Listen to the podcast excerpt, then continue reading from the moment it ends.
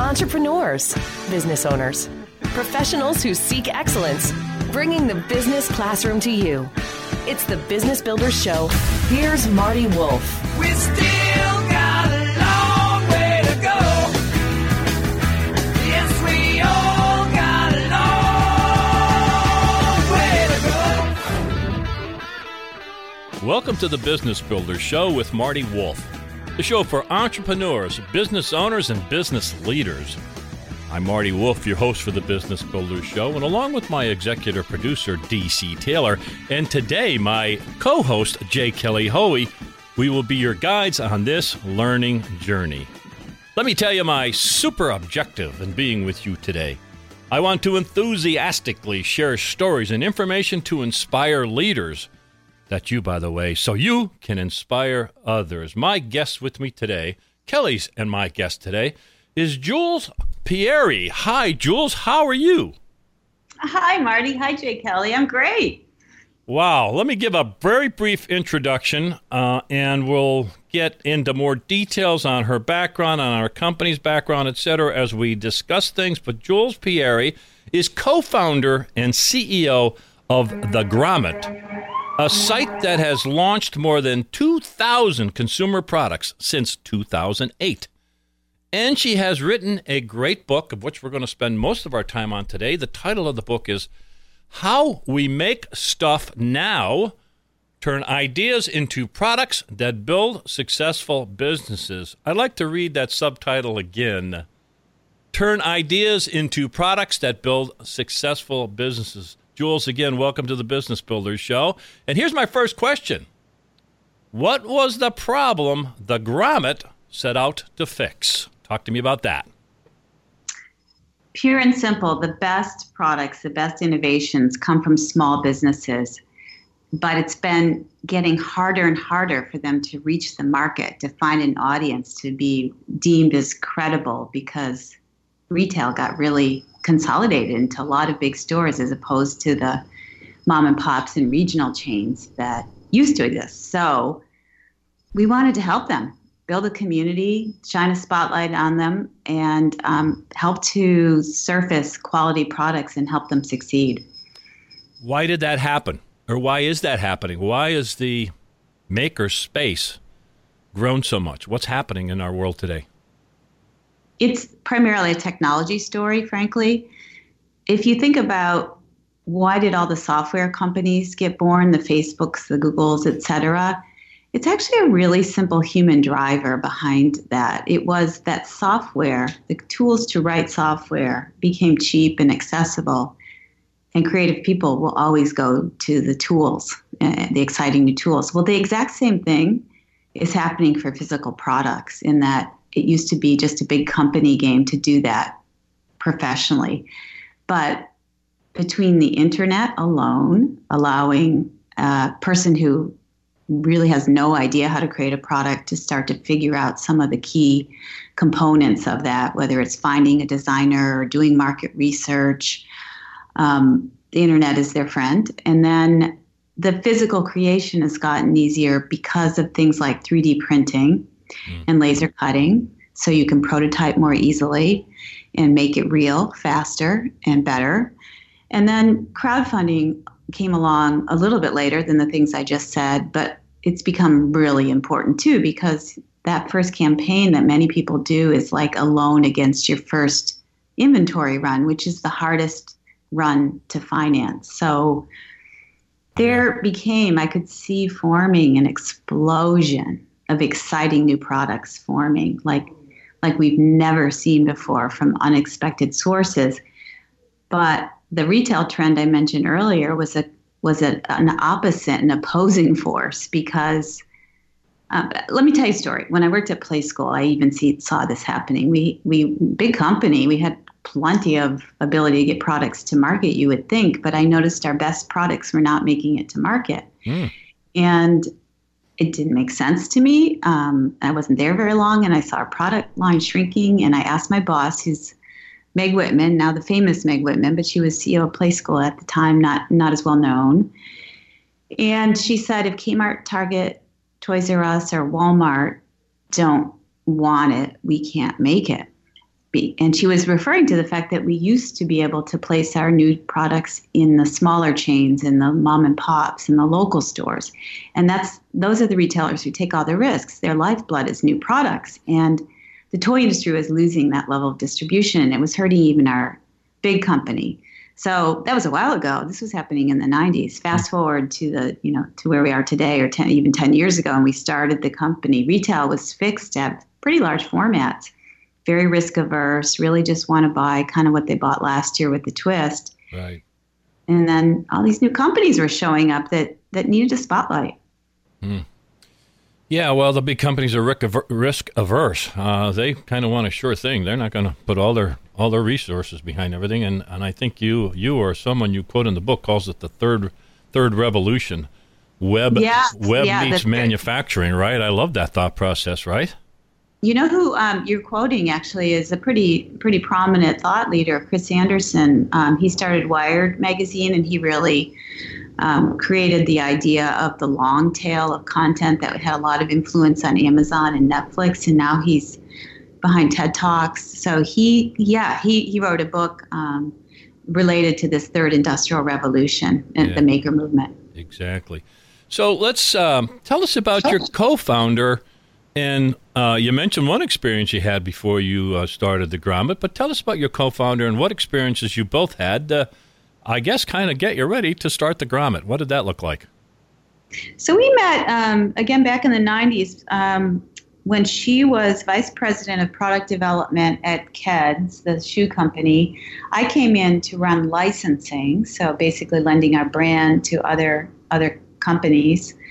And um, we both worked for the person I mentioned earlier, Meg Whitman, and we became respectful of each other um, as colleagues. I I, I admired her work ethic and her relentless defense of quality on behalf of our customers. Mm-hmm. No shoe got by her that wasn't worth the Keds brand.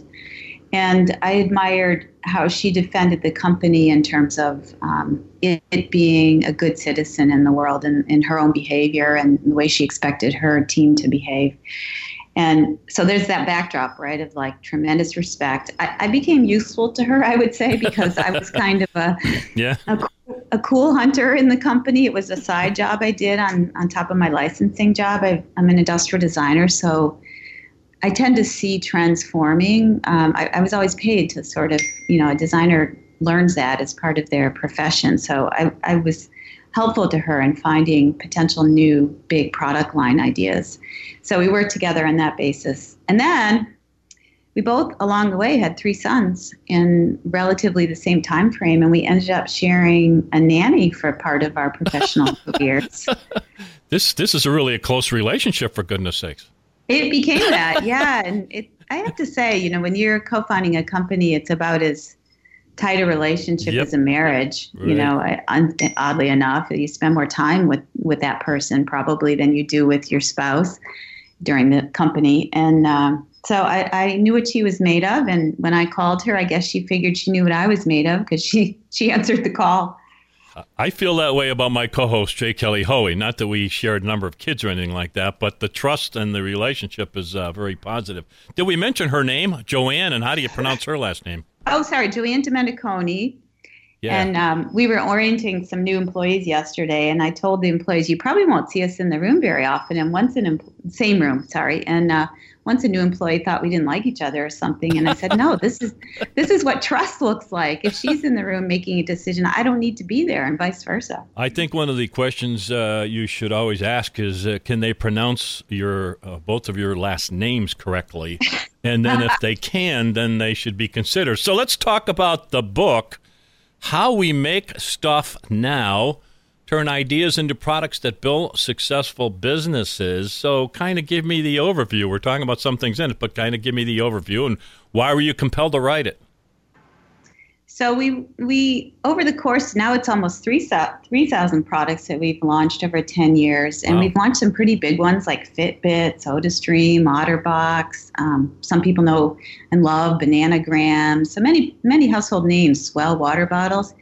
We watched how all those companies, and even in the ones I mentioned, in the beginning um, are figuring it out. And they The minute they launch their product, or the minute they have a viable product, then they're competing directly with the big guys, and they need to be good to great at sixteen different competencies, ranging from protecting their intellectual property to creating packaging to logistics to financing to marketing. And they're all doing it by themselves. And I've, over the years, been able to observe how they solve these problems and how they help each other.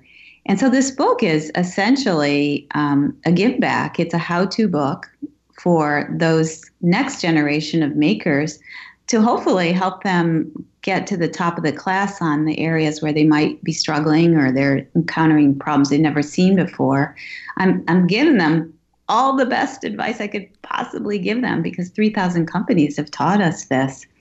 So it's super snackable. You know, you can read any chapter in any order because you might be worried about packaging one day and you might be worried about, um, I don't know, how to prototype a different day. So uh, that it's written to, to be read however you need it to be read. Lots of case studies from our makers. So to give back, and then, um, you know, if there's any selfish motive, it's that I hope the next generation of makers who come to us will be just a little bit further along because they read the book. that, that makes sense. Um, my guest is Jules Pieri. Her last name is spelled P I E R I. The uh, resources in this book are incredible, and I believe the website for the book to learn more about uh, what's in there and more about Jules is the website is how we make stuff now dot com. Is that correct, Jules? Yes. And, and when I get off this this um, interview, I'm going to go and add J. Kelly's Build Your Dream Network to Chapter Three. Wow, unbelievable! No, seriously, that that yeah. is one of the most important skills of a maker. Is you know, let's just start from the assumption um, that they don't know much, and in fact, it's factual because only ten percent of our makers have any experience in the product area where they're working. So it might be a dentist creating a toy, or a teacher creating a medical device. I mean, th- this these are real stories. And the first thing and the most important thing they need to learn how to do if they don't have one already is build a network, right? You don't have to be the person who understands how to do all this stiff stuff, but you have to be able to get to the people who do.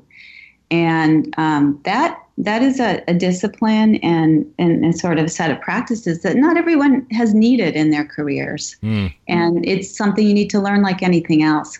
Kelly, more more well, to add. I, I'm going I'm to jump in because I know I hit chapter three of your book, Jules, and you know I want to say I'm going I'm to read from page twenty-one. You say before you start asking anyone for anything, you need to do some basic research from the comfort of your own couch or chair. You like it's highlighted. You had me cheering, um, but you know let's. Um, I want to flip over to page twenty-three. I also love that you really stress the importance of LinkedIn. Mm. Um, talk about that in terms of, I think people think of LinkedIn like for professional, like I need a job, but talk about how makers should be using it. Oh, sure.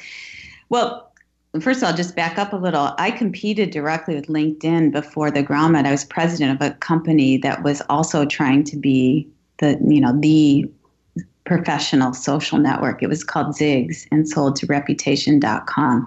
So I, I've I've known this space since before The Grommet and really respect what LinkedIn has built. And what a maker needs to do is figure out whatever their current issue is, there's likelihood that there's a maker who solved it. So if I were trying to create, say, something um, in the home goods area, something you know made out of fabric, I would be looking for companies that have done something that's not directly competitive, but maybe crack some of the same uh, manufacturing or marketing issues. And I'd be looking for the principles of that company on LinkedIn. And in the book, I explain how to approach people because I, d- I don't think it's as simple as saying, hey, please, will you talk to me? You need to explain who you are and why. But I would be looking for whatever competencies are represented in the people on LinkedIn that I can get to, ideally through my, you know, my own connections. So, you know, people who've already built a LinkedIn network probably can get an introduction to many of the people they need. But even if they haven't done that yet, I explain how to, to get get started because that's going to be the base for all of your future success. It sounds like I'm exaggerating, but whenever I'm doing something new at The Grommet, which happens all the time, I, I almost always start on LinkedIn. Like, who know? Like, why? Why do I have to? I'm, I'm, I'm doing. I'm pulling a page out of the Steve Jobs book. He was apparently famous for this. Like, why do I have to know all this stuff? I'll go find somebody who does, and that's what LinkedIn's great for.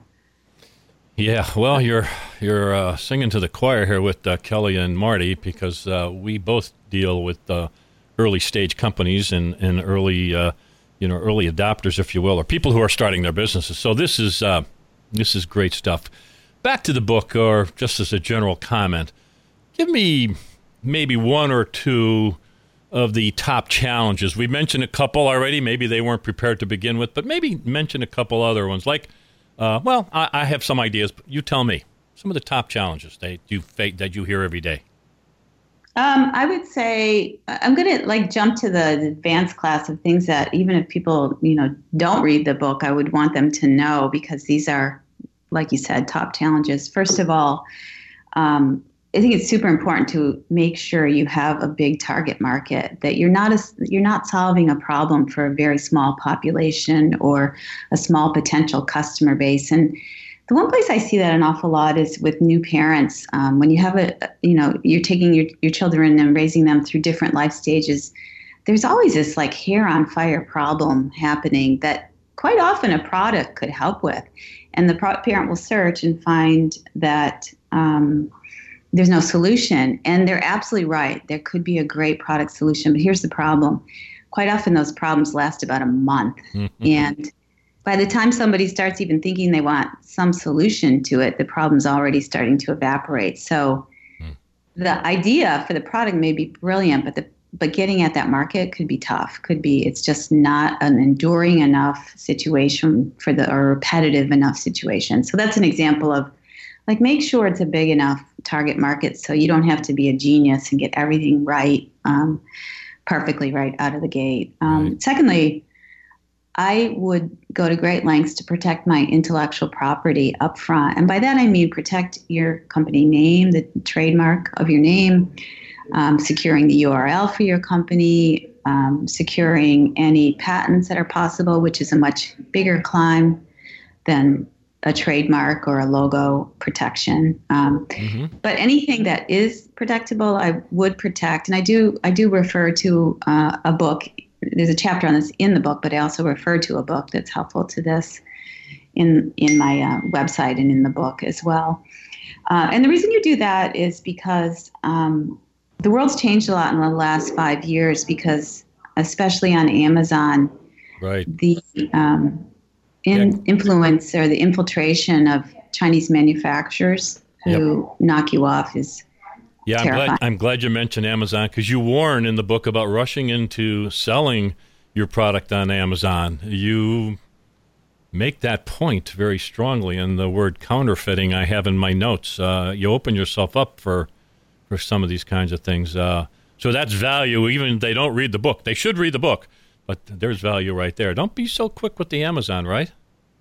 Yeah, I would say it, it has a role, and sometimes it's a very important role. But um, I would not – I think what I find is that makers have – all of us have very positive consumer experiences on Amazon for the most part. You know, mm-hmm. what's not to like, you know, great – great um, service, and prices are generally fair, and uh, great variety of products. Um, but what they don't realize is is how many of those products are indeed counterfeit, and how much Amazon is inclined to knock you off with their private label businesses. It's it's it's unprecedented in the world to yeah. have a platform like that also attack its customers, you know, its its its sellers. Um, it's, so it's wild. It's, it's a unique entity. And again, I have mad respect for the company and for Jeff Bezos. He may be the most brilliant business person ever born, but he's not necessarily a friend of small business, is what I'm saying. Yeah.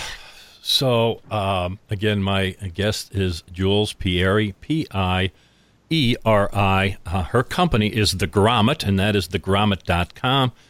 To learn more about uh, the book and all the resources, go to How We Make Stuff Now. I want uh, two more questions for you to kind of start wrap up, t- wrapping up. Tell me about citizen commerce. What's that about? So this is a very mission-driven business, and, and I believe that business over and above government or nonprofits or educational institution has the speed and resources to form the world we live in. And, and citizen commerce is a way of sort of describing how we as individual people can influence that. And we do that every single day when we when we share a business, or we, you know, we purchase their services or their products, or we walk down the street to support a local retailer, or mm. we are a backer on an Indiegogo campaign. We're putting a vote in for a company or a retailer or a service that we think supports, you know, what we want to see happening in the world. It serves a need, or it's a company with values that we appreciate. And the ability to do that now is way more powerful than yep. it ever was. Absolutely. First of all, yeah. more transparency about companies, like who who who's behind them and what they stand for.